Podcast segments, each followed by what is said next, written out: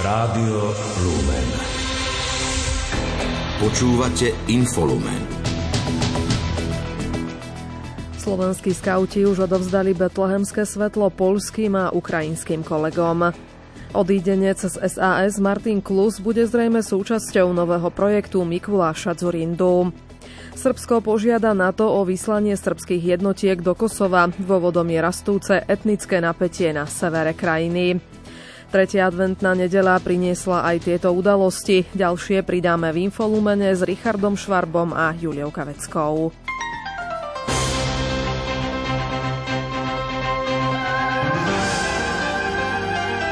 Z cirkvi. Aj dnes pokračovali na Slovensku vysielacie pobožnosti koledníkov Dobrej noviny. V našom priamom prenose ste si mohli vypočuť svätú omšu z nitrianskej katedrály svätého Emeráma, ktorú slávil nitriansky biskup William Judák.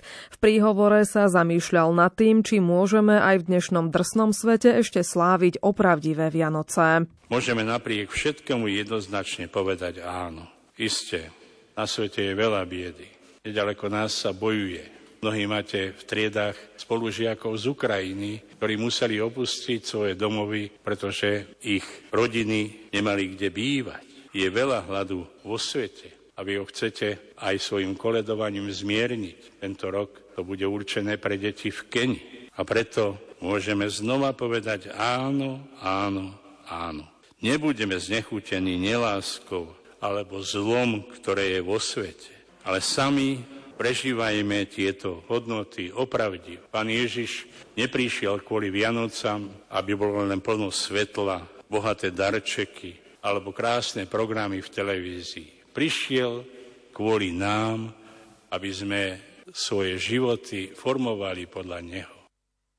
Koledníkov dnes vyslali aj biskupy z Košickej arcidiecézy. Už tradične tak urobili až na dvoch miestach, aby sa koledníci mohli jednoduchšie stretnúť. Viac informácií má Martin Ďurčo. Spojenie tradície koledovania a pomoci konkrétnym projektom v zámorí oslovuje a stretáva sa s pozitívnym ohlasom u detí aj dospelých. V Prešove sa aj napriek snehovej kalamite stretlo stodvadsaťšesť koledníkov z desiatich farností. A vysielaciu svätú omšu pre nich celebroval pomocný biskup Marek Forgač, koordinátorka Laura Kucková z Dobrej noviny. To bolo pre mňa takýto milý čas, že sme sa všetci koledníci takto stretli a už takto si navadili takúto atmosféru blížiacich sa Vianoc. A to samotné také požehnanie od, od biskupa, že to tak si nerobíme len veci, ako my chceme a že je to naozaj také, v, že v takejto autorite aj s požehnaním a náša biskupa, že ideme do tých ulic a medzi, a medzi týchto ľudí a do rodín. Stretnutie spojené s požehnaním absolvovali aj sedemdesiat koledníci vo farnosti Ľubiša. Pre nich celebroval svätú omšu arcibiskup Bernard Bober. Viac už koordinátor podujatia Martin Pastyrík. Otec biskup nás povzbudil, že aj teraz v týchto možno ťažších časoch, aj konkrétne teraz, keďže je taká tu kalamita u nás, takže aj tak máme mať nastavené srdcia na to koledovanie, na to na ohlasovanie tej radostnej zvesti.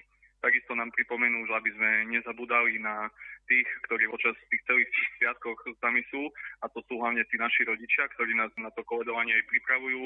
Samotné koledovanie prebehne od dvadsiateho štvrtého decembra a potrvá do sviatku Zjavenia Pána troch kráľov, ktorý sa slávi šiesteho januára. Aj v kostole Najsvätejšej Trojice v Trnave bola včera vysielacia pobožnosť koledníkov Dobrej noviny. Tí mali pred ňou aj spoločné stretnutie ukončené svetou omšou, ktorú celebroval arcibiskup Ján Orosch, nahrával Patrik Liška. Počas dvadsiateho ôsmeho ročníka Dobrej noviny bude v trnavskej arcidiecéze koledovať asi sto detí. Svoju púť v šírení zvesti Božieho narodenia odštartovali spoločným programom v Trnave. Tému tohto ročníka prezradila projektová manažérka Dobrej noviny Darina Maňurová. Pre tento ročník sme si vybrali tému Zmeňme púšť na záhradu.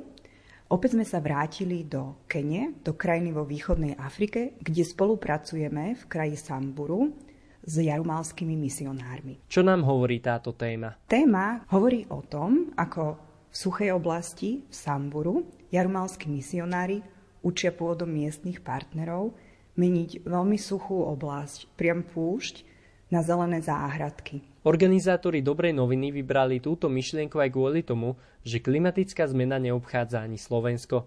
Zároveň chcú priniesť každý rok aj novú tému pre koledníkov. Tí slávili na záver stretnutia svätú omšu s arcibiskupom Jánom Orošom. Ten venoval po jej konci aj prianie všetkým z nich. Ja im odkazujem, aby viac toho pozitívneho načerpali oni sami, snáď ešte viac, než rozdávajú. Lebo z toho rozdávania je najcennejšia tá radosť, keď sa môžeme tešiť z toho, že akú radosť sme spôsobili iní.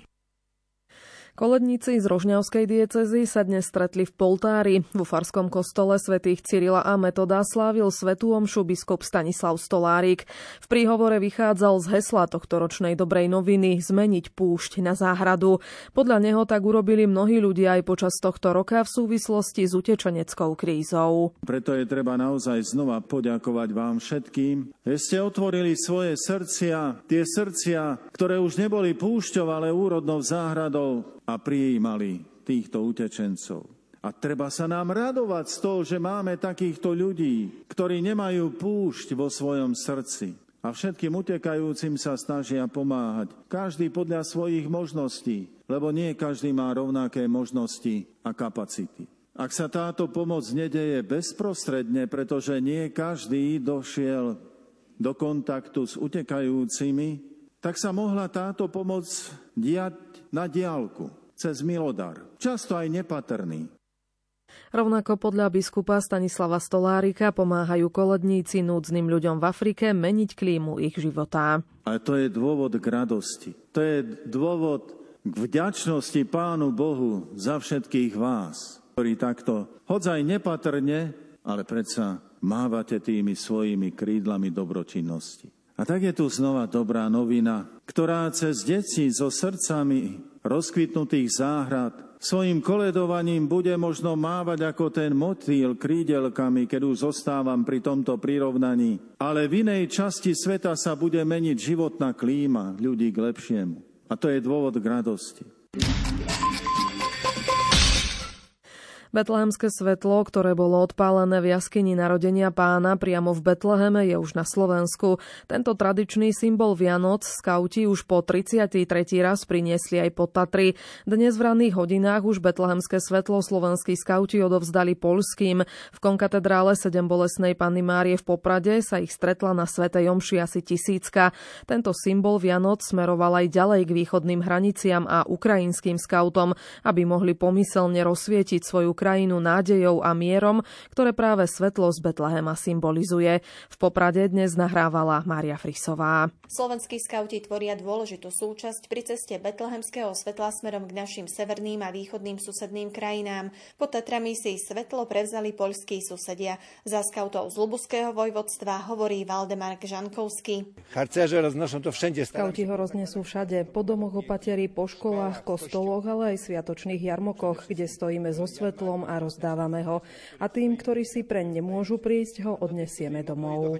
V popoludnejších hodinách svetlo priniesli skauti aj k ukrajinským hraniciam, vysvetľuje správca farnosti v Jánovciach a zodpovedný za skautov Andrej Legutký. Máme tam skautských bratov, sestry. Je smutné, že bojujú proti sebe, tak ako vo všetkých vojnách aj skauti, určite aj v tejto vojne.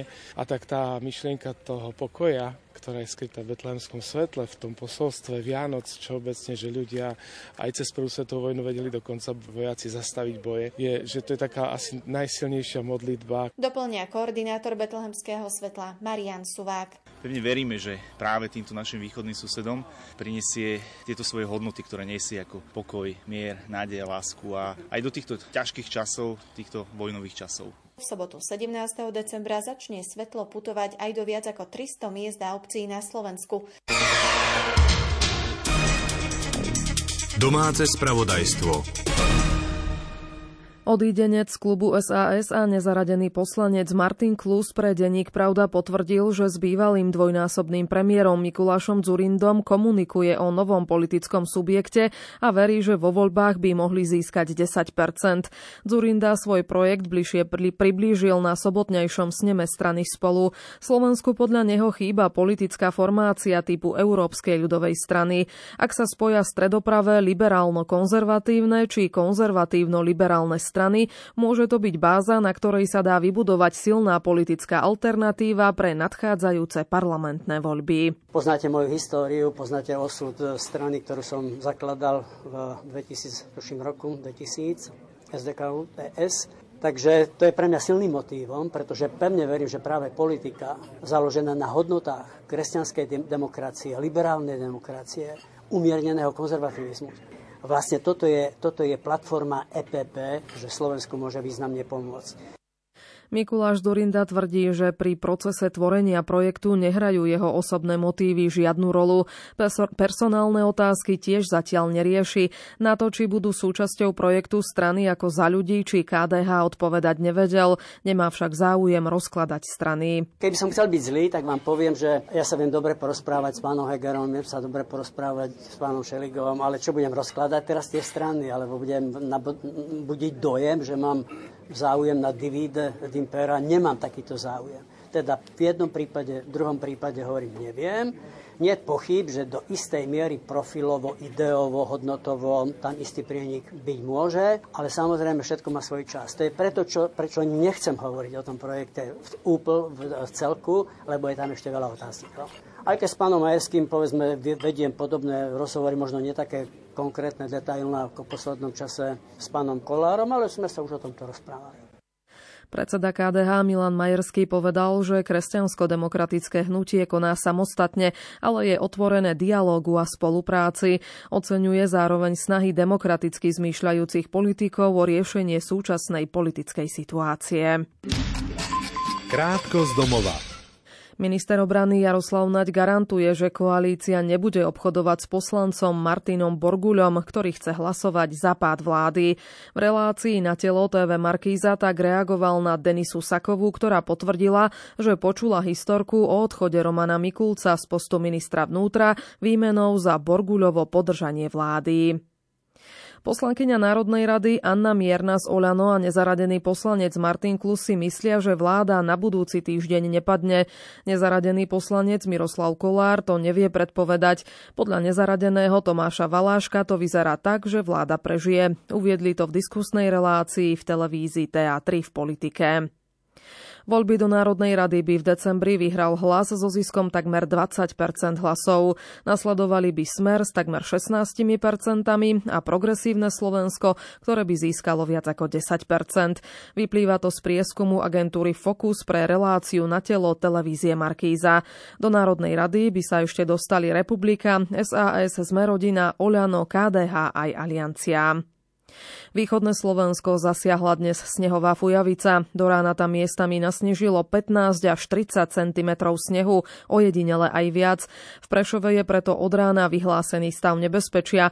Mesto Košice pre nepriaznivé počasie vyhlásilo prvý stupeň kalamitnej situácie.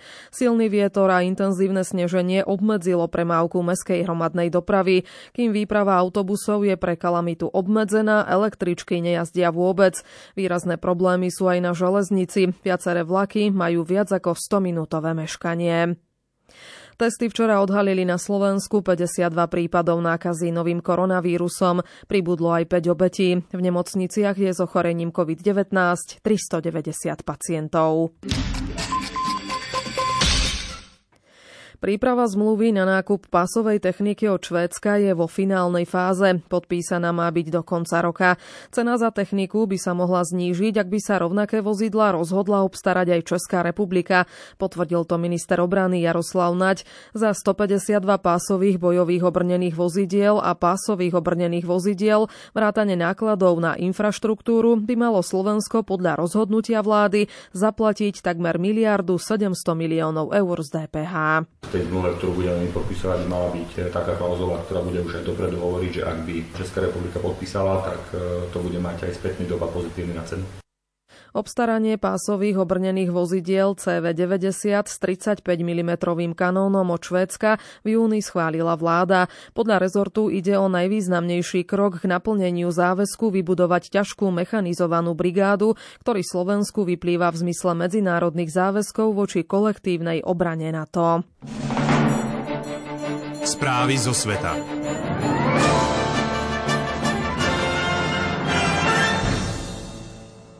Na severe Kosova, kde žijú najmä etnickí Srbi, sa v noci ozývala streľba a výbuchy. Obyvatelia zablokovali aj niekoľko ciest. Urobili tak napriek tomu, že vláda odložila voľby naplánované na osemnásteho decembra, proti ktorým Srbi protestovali. Prerastúce etnické napätie na severe krajiny Srbsko požiada aj NATO o vyslanie srbských jednotiek do Kosova. Situáciu sleduje Simona Gablíková. Policajná a justičná misia EÚ zameraná na podporu právneho štátu v Kosove vyhlásila, Hlásila, že na jej hliadku v noci niekto hodil granát. Incident si nevyžiadal žiadne škody na zdraví ani majetku. V misii EULEX sa nachádza stotridsaťštyri príslušníkov polície z Poľska, Talianska a Litvy, ktorí ľudí zodpovedných za výtržnosti vyzvali, aby od svojich provokatívnych činov upustili.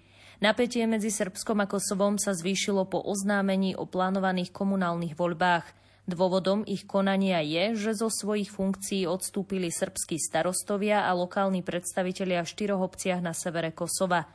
Protestovali tým proti plánovaným krokom Prištiny, čo sa týka pokutovania vodičov, ktorí si na vozidlách nevymenili srbské poznávacie značky za kosovské. Tento spor sa medzičasom podarilo urovnať. Kosovská prezidentka Vjosa Osmaniová následne v snahe deeskalovať napätie voľby preložila z pôvodného decembrového termínu na apríl budúceho roku. Srbský prezident Aleksandar Vučić včera oznámil, že bude Severoatlantickú alianciu oficiálne žiadať o povolenie na vyslanie srbských jednotiek na sever Kosova na základe rezolúcie Rady bezpečnosti ó es en.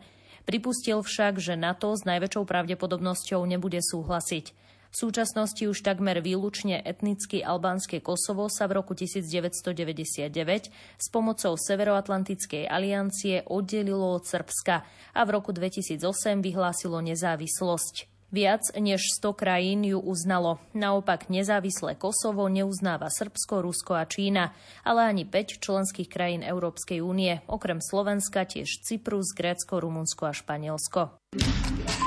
Krátko zo sveta. Belgická prokuratúra obvinila štyri osoby podozrivé z údajnej korupcie v Európskom parlamente v spojitosti so zasahovaním zo strany Kataru a potvrdila ich väzbu. Dnes to oznámila prokuratúra s tým, že ďalšie dve zadržané osoby boli prepustené na slobodu. Zdroj z justície pre á ef pé uviedol, že je medzi nimi aj podpredsedníčka Európskeho parlamentu, grécka europoslankyňa Eva Kajlojová. Jej právomoci boli včera pozastavené. Turecký prezident Recep Tayyip Erdoğan v dnešnom telefonáte vyzval šéfa Kremľa Vladimíra Putina, aby Rusko zariadilo odsun kurdských síl zo severnej Sýrie. Putin a Erdoğan sa rozprávali aj o dodávkach obilia cez Čierne more a spoločných energetických projektoch, najmä čo sa týka plynu. Viac ako jeden a pol milióna ľudí v juhoukrajinskom meste Odesa bolo po nočnom útoku ruských tzv. Kamikadze dronov včera bez prúdu, uviedol to ukrajinský prezident Volodymyr Zelenský. Regionálny energetický úrad varoval, že opravy po piatkových útokoch potrvajú týždne, možno až tri mesiace. Podpredseda Rady bezpečnosti Ruskej federácie a zároveň bývalý ruský prezident Dmitrij Medvedev vyhlásil, že Rusko zvyšuje výrobu zbraní novej generácie, aby sa dokázalo brániť pred nepriateľmi z Európy, Spojených štátov a Austrálie. Bližšie podrobnosti o zbraniach však neuviedol. Rada Európskej únie schválila včera finančnú pomoc pre Ukrajinu vo výške osemnásť miliárd eur. Návrh prijala Rada EÚ písomným postupom a predloží ho Európskemu parlamentu, ktorý by ho mohol prijať už budúci týždeň. Tento balík prináša štrukturálne riešenie na finančnú podporu Ukrajiny v roku dvetisícdvadsaťtri. Akékoľvek mierové rokovania medzi Kyjevom a Moskvou nesmú slúžiť na zakrytie ďalšieho vyzbrojovania Ruska. Pre stanicu Sky News to povedal britský minister zahraničných vecí James Cleverly. Dodal, že dosiaľ nevidel žiadne náznaky, že by Rusko chcelo vstúpiť do rozhovorov so skutočne úprimným úmyslom ukončiť vojnu. Hoci Británia podľa Cleverlyho chce, aby sa mierové rozhovory uskutočnili čo najskôr, zdôraznil, že kritériá pre takéto diskusie by mal stanoviť Kyjev. Nemecko plánuje sprísniť zákony o zbraniach, čím reaguje na odhalený pokus o prevrat zo strany krajine pravicovej teroristickej skupiny, ktorá násilne chcela zvrhnúť vládu a nastoliť do vedenia krajiny vlastného lídra. V rozhovore pre noviny Bild am Sonntag to uviedla ministerka vnútra Nancy Faeserová.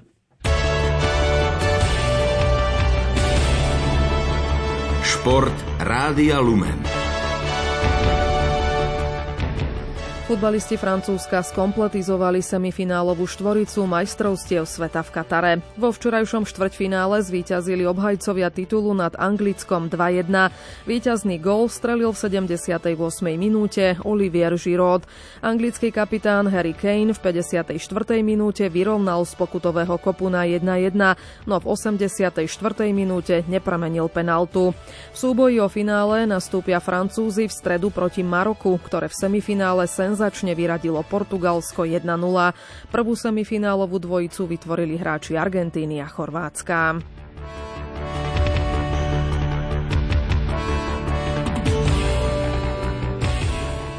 Slovenská lyžiarka Petra Vlhová skončila v dnešnom slalome Svetového pohára v Sestrier na treťom mieste. V talianskom stredisku po prvom kole viedla, v druhom však klesla rovnako ako v sobotnom obrovskom slalome o dve priečky. O sedemdesiat stotín sekundy zaostala za švajčiarkou Wendy Holdenerovou, ktorá zopakovala víťazstvo z Killingtonu. Pred Vlhovú sa dostala aj Američanka Mikaela Šifrinová.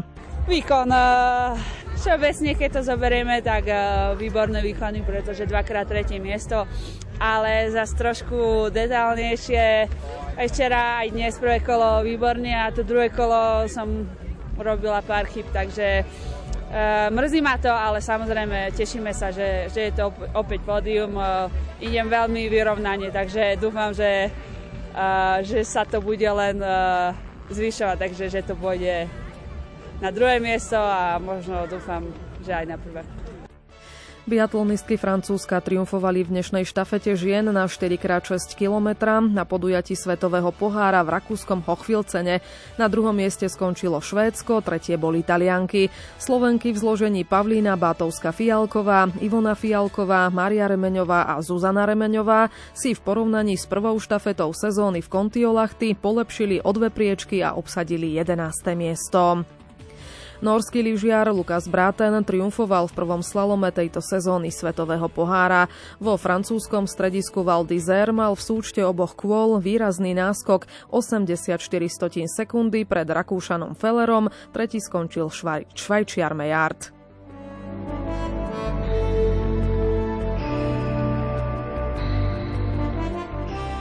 Hokejová Tipos Extraliga má dnes na programe zápasy dvadsiateho piateho kola. Nitra na začiatku tretej tretiny prehráva s Košicami nula dva. Michalovce hostia Spisku Novú Ves, na konci druhej tretiny prehrávajú nula jeden. Prešov remizuje v druhej tretine s Popradom jedna jeden a Zvolen po prvej tretine remizuje s Novými Zámkami nula nula. O osemnástej hodine Dukla Trenčín privíta Liptovský Mikuláš a Slovan Bratislava Banskú Bystricu. Slovenský útočník Adam Ružička bodoval ako jediný z tria Slovákov, ktorí boli v akcii v nočných zápasoch hokejovej en há el. V kanadskom derby s Torontom zaznamenal asistenciu, ale jeho Calgary napokon prehralo štyri päť po predĺžení. Montreal s Jurajom Slavkovským prehral doma s Los Angeles dva štyri. Z víťazstva vo floridskom derby sa tešil obranca Tampa Bay Erik Černák. Lightning zdolali doma Floridu štyri jeden. Slovenský hokejista Marián Studenič strelil v noci svoj šiestý gól v prebiehajúcej sezóne nižšej zámorskej súťaže á há el. Pomohol ním k domácemu víťazstvu Texasu Stars nad Chicagom Wolves šesť jedna. V zápase si pripísal aj jeden plusový bod.